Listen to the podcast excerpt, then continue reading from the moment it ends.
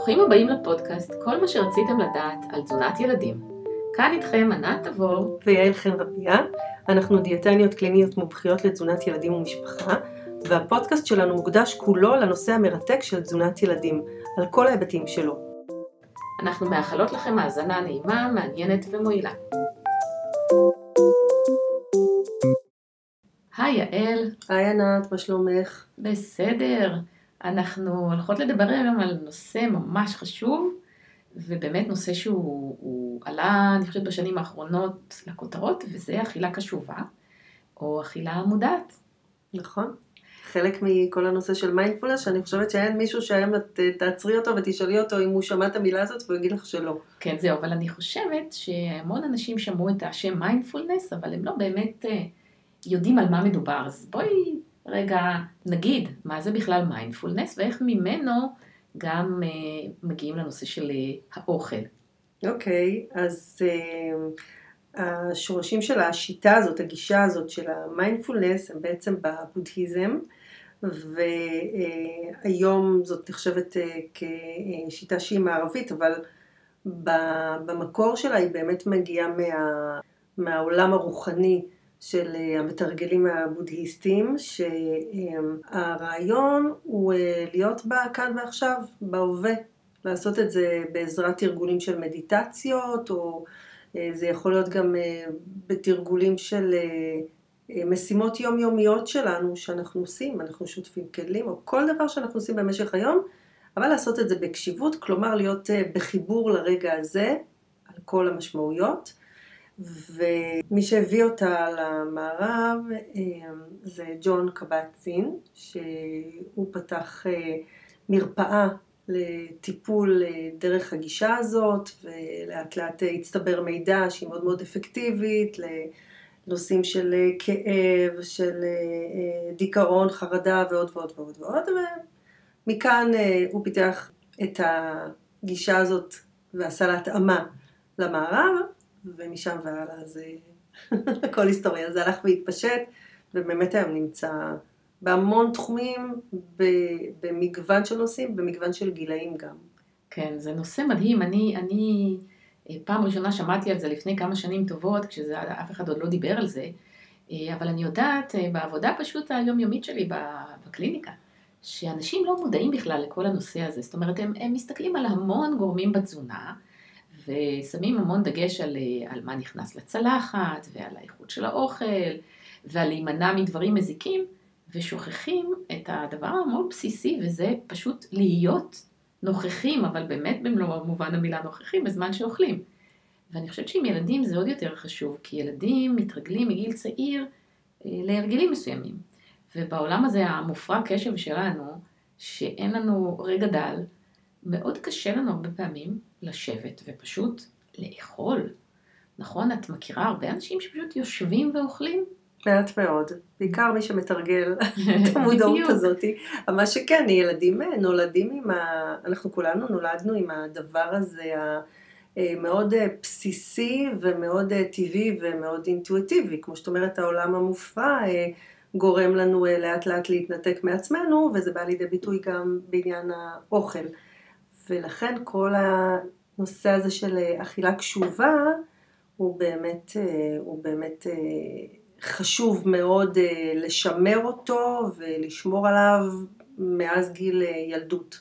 נכון, נכון. כשמסתכלים על תינוקות, הרבה פעמים, או ילדים קטנים, אז ממש רואים שהם שקועים לגמרי בתוך האוכל. הם, הם, נכון? כאילו, מסתכלים על ילד, הוא בוחן את האוכל מכל הכיוונים. הוא, הוא נוגע, הוא מסתכל עליו, הוא משחק איתו, הוא מורח אותו על עצמו, והוא לא, בדרך כלל, אלא אם כן אנחנו מקלקלים אותם ואנחנו מסיחים את דעתם ממשחקים או תראה ציפור וכאלה, אז ממש רואים שהילדים אה, עסוקים באוכל והם שם, הם נוכחים עם כל החושים, ולאט לאט זה הולך ומתקלקל, או לפעמים מהר מהר זה הולך ומתקלקל. חושים הם משהו מאוד אה, ראשוני והישרדותי. זאת אומרת, אה, כל חמשת החושים המקור שלהם הוא אבולוציוני, אנחנו uh, מקשיבים ל, ל, לקולות של הלעיסה של האוכל כדי לוודא שהוא טרי, אנחנו מריחים ורואים כדי לוודא שזה משהו שהוא אכיל ו- וכך הלאה. אז זה משהו מאוד uh, ראשוני, החוויה הזאת של החושים. כן, ואחר כך המסכים, המסיכים, נו תגמור את הצלחת, אה, המון המון גירויים מסביב. כן, אנחנו יודעים שמגיל ארבע זה לאט לאט ככה הולך כן, אפילו לפני גיל ארבע. ומתפוגג. אפילו לפני גיל ארבע, וההורים שתפסו את הטריק שילדים אוכלים יותר טוב את מה שהם היו רוצים שילדים יאכלו, אם הם עם איזה מסך, אז, אה, ואז משתמשים בזה כטכניקה אה, כאילו לגרום לילדים לאכול יותר, שזו טעות קשה. בעיה, אנחנו הולכים ומאבדים את זה. האכילה הקשובה, ה- המקומות שהיא נוגעת בהם היום שהם נותנים אה, פתרון לפי דעתי, או איזשהו קידום בריאות אפילו, או מניעה, אה, ביחס לעולם שפע שאנחנו מדברות על תזונה, אנחנו פוגשות את כל הנושא התזונתי, זה, זה גם ברמה של מה שהזכרת, של החוויה בכלל החושית של האוכל, שהיא הולכת לאיבוד הרבה פעמים, בראש שלנו לא בארוחה, וגם בחיבור של אה, כל הנושא של אה, רע ושובע, מתי להתחיל לאכול, באיזה אה, הרגשה לסיים את הארוחה, גם ברמה הרגשית והמחשבתית, כי בסוף אוכל הוא מאוד מאוד רגשי, והתנהגויות של אכילה הרבה פעמים הן אוטומטיות, אבל יושבות על משהו רגשי, גם אצל ילדים, גם אצל מבוגרים, כבר עשינו על זה פודקאסט גם כן. עשינו כמה, אני כן. חושבת. ואפשר להעמיק בזה בלי סוף, באמת אפשר להגיע למקומות מאוד עמוקים של לעמוד או לשבת מול האוכל ולחשוב מאיפה הוא הגיע ומה הוא עבר בדרך, ו- ועד לרמה שאתה יכול ממש אה, אה, להרגיש אה, אם התדר של האוכל נכון לך או לא, אבל זה באמת כבר מאוד מאוד, אה, ברמה מאוד גבוהה. כן, כן, למרות ש... אה, באמת מי שמחובר באמת לעומק למה שקורה איתו בזמן האוכל, הוא פשוט בדרך כלל, אחד היתרונות הגדולים, מה שאני מתכוונת, זה שבדרך כלל מי שמתחבר באמת לאכילה, הוא פשוט אוכל נכון יותר בהתאם לצורך היותר אמיתי של הגוף שלו. וזה משהו שנורא תורם, כי יש לנו המון דרכים לקצוב את האוכל ולנסות להתאפק ולנסות להימנע ולנסות לא לאכול, כי העולם הרי מוקף בפיתויים. ואם אנחנו מדברים על ילדים, אז הורים שאומרים לילדים שלהם, לא, זה לא, ואת זה אל תאכל, וזה לא טוב לך, או לא מכניסים הביתה, זה כל מיני שיטות כאלה, שבאמת אה, קשה, קשה לעמוד בהן. אני מנסה לראות איך אפשר, אמ, איך, איך, איך אפשר אמ, גם עם השפע שיש לנו היום עדיין להיות בקשיבות. כי אנחנו יודעים את ה, על הניסוי הזה של אה, 1928, של אה, של קלרה הילדים, אה, דייוויס, נכון זה השם שלה? שהיא חשפה ילדים מאוד מאוד צעירים, אה, אה, פעוטות ממש, אה, לשלל של מאכלים ונתנה לכל אחד להתנהל בצורה אינטו- אינטואיטיבית ולאכול מה שהוא רוצה כמה שהוא רוצה ו- ובאמת זה היה מאוד מחובר כי היה שם נניח איזשהו ילד שהיה חסר לו ויטמין D אז הוא שתה את השמן דגים וככה החיבור הזה היה באמת מהמקום של מה הגוף צריך. אבל היום זה כבר לא ככה, זה ככה אצל אנשים שבאמת לא אוכלים בכלל סוכר ולא אוכלים, ואוכלים הכל מאוד מאוד טבעי. הם מאוד מחוברים, זה, זה חוויה אחרת של האוכל.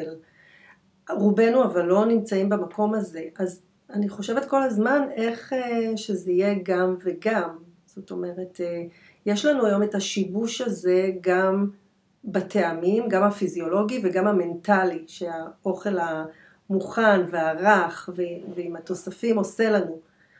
אבל איך יחד עם זה לעשות גם וגם ו- ולקבל את ההשפעות הטובות. כי אנחנו לא נגיד לילד, אל תאכל בכלל, אל תיגע בזה בכלל, אל לא, תאכל בכלל טוב. וככה. ברור. אני, מה, ש, מה שהתחלתי להגיד קודם, זה שהרעיון באכילה שהיא יותר בתשומת לב, זה שאנחנו לא צריכים להשתמש בכל הטכניקות המקבילות באותו, באותה רמה. כי ברגע שבן אדם מתחיל להסתנכרן ולהיות נוכח ברגע, אז הוא אוכל בדרך כלל בצורה יותר נכונה, יותר, יותר מודעת. מחוברת, כן. מחוברת. בדיוק, נכון. יותר, גם עם האוכל, והרבה פעמים גם שואלים אותי, ואם האוכל נורא נורא טעים, אז, אז הוא יתחבר לטעם וירצה עוד ועוד. אז האבסורד הוא שזה הפוך, ככל שהאוכל יותר טעים לנו, אז גם המוח שלנו, הנפש שלנו יותר שבעה במהירות. זה לא שאנחנו כל היום רק רוצים לאכול ולאכול.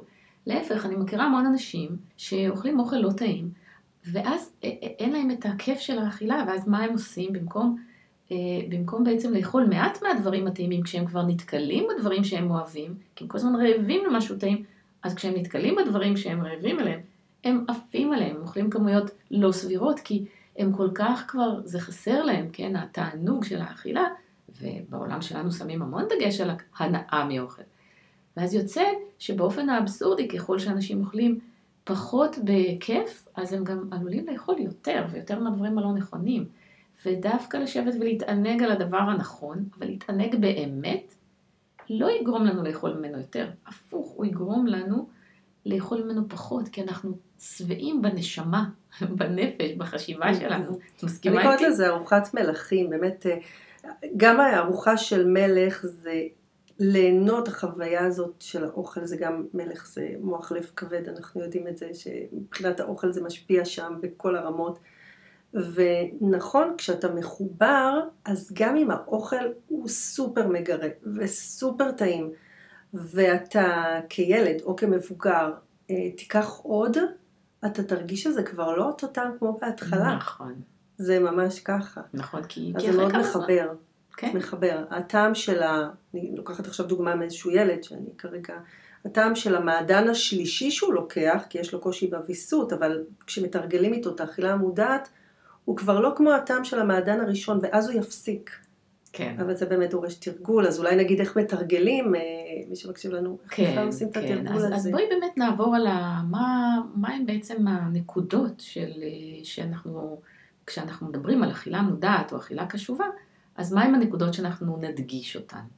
אז, אה, אז בואי תגידי מה הנקודה הראשונה והמשמעותית לדעתך. אז נקודה ראשונה היא באמת החיבור לחושים, זה הכי זמין לנו, זה הכי, כמו שאמרתי, אה, הכי אה, בסיסי אצלנו, אז לעשות את המעבר הזה בין החושים ולראות איך כל אחד מהם מתחבר לנו לארוחה עצמה, זאת אומרת, קודם כל אה, להסתכל על הצלחת, לראות את הצבעים, לראות את המרקמים, קודם כל חוש הראייה.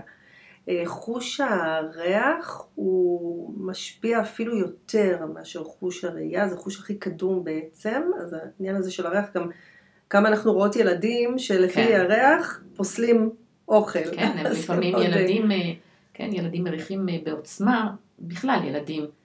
מרגישים הכל בעוצמה יותר נכון, גדולה מאיתנו, את נכון. כל החושים. אצלהם זה כאילו, קחו את מה שאנחנו מרגישים, תכפילו את זה פי שלוש, תקבלו את, ה, את התחושה הפנימית של ילדים. כן. אז כן, אז, אז כן, יש ילדים שמאוד נרתעים מריחות מסוימים. אה, מצד זה... שני, זה גם עניין של הסתגלות. נכון, זאת אומרת, של להרגיל. כן, זאת אומרת, ברגע להרגיל. שאנחנו מתרגלים, אנחנו שמים לב לריחות, אנחנו לאט לאט מתרגלים אליהם, אז יותר קל לנו אחר כך אה, כן. לאהוב אותם. זה עם הילדים עם באמת הרגישות החושית, החשיפה הזאת, ה... חוזרת והאיטית לאט לאט, אז באמת אפשר, אה, בכלל חוש אה, ריח זה חוש שאפשר אה, לשפר אותו מאוד. אנחנו בעידן הזה פחות משתמשים בו, בעבר האדם הקדמון הרבה יותר היה, נכון. ואנחנו פחות, אבל אפשר לפתח את החוש הזה. ואז קודם כל זה העניין באמת של החוויה החושית שעובדים. איזה עוד חושים?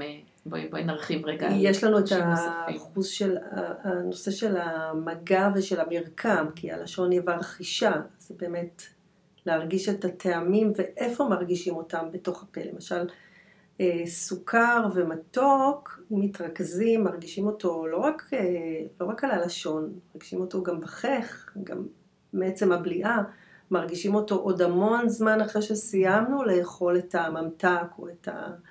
אה, את הקינוח. כן. אה, זה גם עניין של לפתח מודעות וקשב. אז זה הדבר הראשון, זה באמת החיבור הזה לחושים, וזה כן. ממשיך אחר כך לכל הסיגנלים של הרע והשובע, ומי שמעמיק בזה אז גם לאיזה תחושות, לאיזה מחשבות, לאיזה רגשות, אה, מה, מה מציף אותנו כשאנחנו מול אוכל, למשל כשעובדים על אכילה רגשית. כן. וכך הלאה. נכון, שזה כאילו מודעות בעצם למה עולה לנו גם במחשבות שלנו, אבל גם איזה רגש איזשהו אוכל מעורר בנו. אבל אם אני ככה אחזור רגע אחורה, אז, אז הדבר הכי חשוב באכילה קשובה זה להיות נוכחים. זה משהו ככה ש, שצריך לשים לב. זאת אומרת, אנחנו כדי להגיע לאכילה מודעת או אכילה קשובה, צריך לנקות מסביב את כל, ה, את כל הסחות הדעת. זה לא יכול להיות... תוך כדי עשייה של עוד משהו ברקע. זאת אומרת, זה צריך להיות בישיבה, במקום מסודר, שמיועד לאכילה, ולא על הדרך, זה צריך להיות בלי טלפונים או מסכים, או, מסכים או מסכים. ספרים, או, או אפילו לנסות לא לדבר בזמן שאנחנו אה, אוכלים, אם אנחנו רוצים לתרגל את האכילה הקשובה. עוד נקודה ככה שממש חשוב לשים לב אליה, זה בלי שיפוטיות. עכשיו, הכוונה בלי שיפוטיות זה גם לא לשפוט את עצמנו על מה אנחנו חווים, או על מה אנחנו מרגישים, או על אה, מה המחשבות שעולות לנו, אלא פשוט להיות, עם זה רגע, כן? לפני שאנחנו אומרים, אה, וואו, אבל אני, אני, אה, אסור לי לאכול את השוקולד הזה, כי השוקולד הזה הוא רע בשבילי, זאת שיפוטיות. ועוד סוג של שיפוטיות זה למשל להגיד לעצמי, וואי, אני עכשיו לא נהנית מהירקות, אז אה, לא טוב, אני אמורה ליהנות מירקות, זה, לזה אני מתכוונת כשאני אומרת שיפוטיות. או למשל להיות שיפוטיים זה להגיד, אה, וואי, אני עכשיו פוחדת מה, מהתחושה שהאוכל הזה עושה לי, כי אני פוחדת לאכול אותו, כי אני פוחדת מ... לא יודעת, להשמין או משהו כזה. את כל הדברים האלה צריך לנקות. כן, במיינדפולנס בכלל, כל מה שעולה הוא תקף. זה גם אה, שיפוטיות אם אני מחליטה, אוקיי, אז עכשיו אני מתרכזת בכל החושים, ופתאום, אה, אוי, סיימתי לאכול ואיפה הראש שלי היה, ו- ו- ואז אני ארד על עצמי. אז זה גם עניין של שיפוטיות, של וואי, רציתי, אבל לא הצלחתי, איפה הייתי וככה. כל מה שעולה הוא תקף. בסוף כן. כל מה שעולה הוא עוזר לנו באמת אה, להכיר את עצמנו יותר, את הדפוסים שלנו האוטומטיים. ו- זה ממש תרגול, זה כמו חדר כושר, זה כמו כל כן. דבר אחר של לתרגל את המוח. ממש, ממש תרגול, וזה, קטע שלפעמים אני עובדת עם אנשים, אה, גם אנשים מבוגרים, כן? שהם פשוט אף פעם לא עצרו רגע לחשוב על האופן שבו הם אוכלים. הם, הם שנים, שנים מתעסקים בנושא של אוכל ודיאטות, אה, או כל מיני אה, דפוסי אכילה, לאו דווקא דיאטות הרזייה, כן? דיאטות למיניהן, ואף פעם לא עצרו רגע לשאול את עצמם, רגע, איך אני מבצע את הפעולה הבסיסית הזאת של האכילה? וזה משהו שיכול ללמד אותנו המון. וזה לא משהו שיכול, אה, אה, כי אנשים לפעמים אומרים, "אה, אבל אם אני אתעסק בזה, אז, אז אני אחר כך אולי לא אוכל לאכול את הדברים שאני לא כל כך אוהב, או אני אוכל יותר מדי, כי אני פוחד, כמו שאמרתי קודם, יהיה לי טעים מדי. אז לא, זה בדרך כלל עושה את הפעולה ההפוכה, זה בדרך כלל מרגיע. נכון? כן, אני חושבת שהרבה שנים גם לא, זה לא, זה לא דובר בכלל, דובר איתנו הרבה עליהם, ועדיין, מה בריא לאכול, כן. מה בריא, מה חשוב, מה, חשוב, מה... והאיך לאכול הזה הוא קצת נדחק הצידה, לכן העניין הזה של אה, לתרגל את האכילה בקשיבות עם הילד, עם המשפחה שלו, זה חלק, מבחינתי זה חלק בלתי נפרד גם במפגשים עם הורים וילדים, וגם אה, זה בדיוק תזונה בריאה, זה גם וגם, זה גם המה וגם האיך. נכון. עוד, עוד נדבך, כן, לנושא של אה, אכילה מודעת או, קשובה, זה, זה באמת כן קשור למה, כן? אה, אנחנו, אנחנו כן מנסים להיות אה, קשובים לצורך האמיתי של הגוף ולנסות באמת להזין את עצמנו בסוג של אהבה וחמלה. כלומר, לא עכשיו למנוע מעצמנו משהו, ולא הפוך, ולא לדחוף לעצמנו משהו, אלא באמת לנסות לטפל ככה בעצמנו בדרך ה- הכי חומלת, כאילו אנחנו אה, מטפלים בחברה הכי טובה או בילד האהוב שלנו, כי אנשים המון פעמים ממש מתעללים בעצמם אחרי שנים של התעסקות, וכשהילד צעיר אנחנו רוצים להעביר אליו את ה... את ה לא את התסכולים שלנו מול האוכל, אלא הפוך, את התובנה הזאת שבן אדם צריך לטפל בעצמו באופן איכותי, וזה ממש לא מובן מאליו הדבר הזה. אני מסכימה. אני מסכימה. בואי נדבר קצת על אה, איך זה באמת בפועל נעשה מול ילדים, מול הורים, כל העניין הזה של אה, איך מתרגלים, את מתכוונת. איך- כן, איך, איך תכלס עושים את זה, מה, מה, מה עושים בכלל. אוקיי. אז מה, מה הדרכים שבהם אנחנו מתרגלות? קודם כל מבקשים אה, מהמשפחה להגיע מצוידת. זה דבר ראשון, ואז זה באמת תלוי אה, לאיזה כיוון אנחנו הולכים. כי למשל אה, ילדים שלא עושים אה, מהר מאוד, שהרבה פעמים זה בא יחד עם אה, עלייה במשקל, כי לוקח זמן כדי להרגיש את השובע, ובזמן הזה מכניסים עוד ועוד ועוד. אני מבקשת מהם להגיע עם דברים אה, קשים, עם קרקרים, עם רצועות של ירקות, ואז אנחנו עושים כל מיני משחקים כדי להאט את הקצב של הלעיסה. אם זה מפגש שהוא נוגע באכילה של חטיפים או ממתקים, שגם שם האכילה המודעת היא מאוד אה, חשובה, אז מביאים ממתקים וחטיפים, ואנחנו עובדים עם החומר הזה. זה, זה יכול ללכת נניח אם מתבגרים לכיוונים של מה קורה לי כשאני אוכל מול מסך, ואז לחוות את האכילה עם מסך או בלי מסך, וזאת נקודה מאוד חשובה, כי אם הרבה פעמים מה זה הרבה יותר כיף לאכול עם מסך. נכון, גם לי יותר כיף לאכול עם מסך, כי המיקוד הוא במה שאתה רואה, ותוך כדי זה אתה לפעמים מרגיש, לפעמים לא מרגיש את החוויה של האוכל. אבל הכיף הזה הוא יכול גם להיות כיף אחר, כמו שדיברנו קודם, הוא יכול להיות גם אה, הנאה מה, מהחוויה העמוקה הזאת של לאכול ללא מסך. וזה משהו שלוקח זמן לחוות אותו, אבל בהחלט שמתרגלים עם מתבגרים אכילה עם מסך ובלי מסך, הם מבינים את המשמעות של איך זה נחווה כשהראש שלי באוכל, כשהראש שלי הוא בתוך כן, הטלפון. כן, אין, אין כמו חוויה בשביל להרגיש את הדבר הזה, אה? כן. עד שאתה לא שם לב למה זה עושה לך, זה מדהים.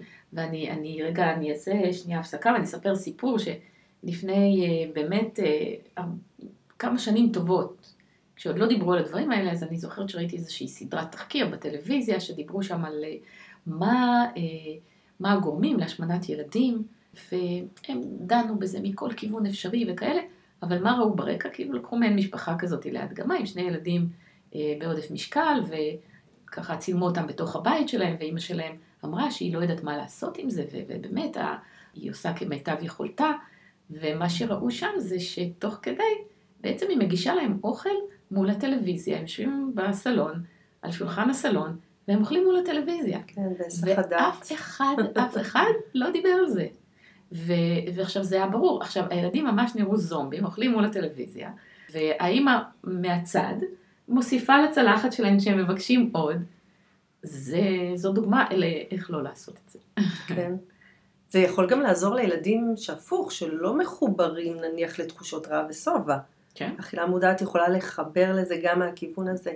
מה שחשוב לדעת שכשעושים את זה, וזה חלק אה, מטיפול, זה תהליך, זה לא, אין פה קסם.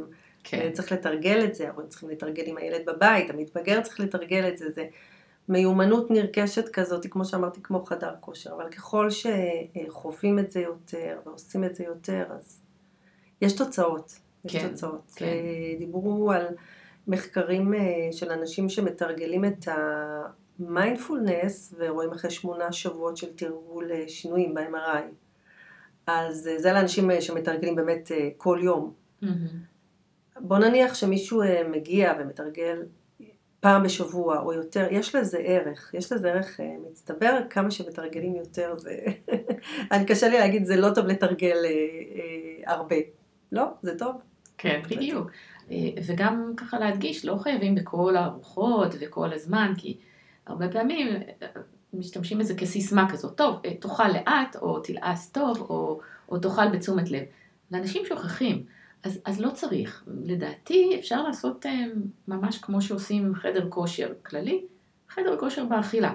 מדי פעם לקחת איזושהי ארוחה ולהפוך אותה למעין ארוחה מודעת, ולא עכשיו להכניס, כאילו לנסות ליישם את זה בכל ארוחה וארוחה, כי אז לא באמת אה, עושים את זה עד הסוף. זה חסר טעם, זה חסר טעם כן. להגיד לילד ללעוס לאט, וזה יותר מזה, זה ישר אה, שם אותו במקום שאני לא בסדר, אני עושה משהו לא בסדר. זה אם אתה לא מתרגל את זה, כן. זה חסר ערך להגיד לו תילס יותר לאט, זה לא, לא יחזיק מים. נכון, בעיקר כשההורים נותנים דוגמה, זאת אומרת ילדים הרבה פעמים לומדים מההורים, ואז רואים את ההורים, או אחד מהם, אוכל נורא מהר, והילד פשוט, אה, כמו בכל דבר בחיים, עושה העתק הדבק, וזה הרגל, זה, זה מה שצריך אה, גם לדעת, זה שכל הנושא של אכילה, הרבה ממנו הוא עובד באופן אוטומטי.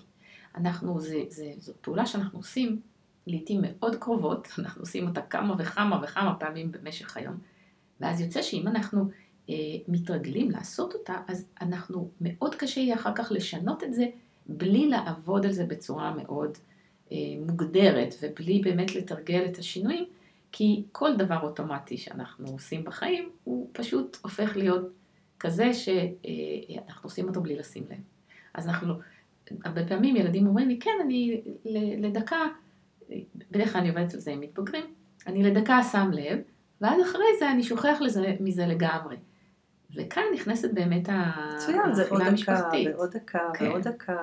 כן, אבל נגיד אם עושים תרגיל של כל המשפחה ביחד, בתור תרגיל כללי לבריאות, וזה באמת לא קשור לעודף משקל, זה יכול להיות אה, קשור לסתם אכילה בריאה, ותשומת לב, והנאה מאוכל, ו- וכך הלאה וכך הלאה, כן? גם ילדים בתת משקל מאוד מאוד יכולים להיעזר בזה, כך שאנחנו לא מדברים פה רק על... ממש לא, זה עוזר לאזן רמות סכרת, זה עוזר בכל מיני בעיות גסטרו ברגע שהאכילה היא מודעת, כן. הרבה מעבר למשקל. בדיוק, היא יכולה לעזור לכל דבר, ולכן אם כל המשפחה מתרגלת עם הילדים ביחד, אז יש לנו פה באמת איזשהו ערך מוסף, וזה גם הופך להיות fun, וזה הופך להיות משהו שעושים אותו כחלק מה, מההוואי המשפחתי, ולא תאכל לאט, או תשים לב למה אתה אוכל, או די, תפסיק לאכול כבר ליד הטלפון, או משהו כזה. ויעל, אני יודעת שאת גם עשית ככה משהו אה, שיכול לעזור, אה, איזושהי ערכה, יש לך שתיים אפילו, שיכול לעזור לתרגל את זה, אז בואי תספרי לנו על, ה, על הערכות שלך. אז יש לי שתי ערכות. ערכה אחת היא ערכה שהיא אה, משפחתית וחווייתית, היא נקראת אה, מילון התיאבון, וזאת ערכה שבה דרך משחק ודרך פעילויות כיפיות של הורה וילד, באמת לעשות את החיבור הזה לנושא של תחושות רעה ושובע, זאת ערכה שיש לה שני מגנטים ומצוירים ומאוד ידידותיים לילדים, להתחבר אליהם.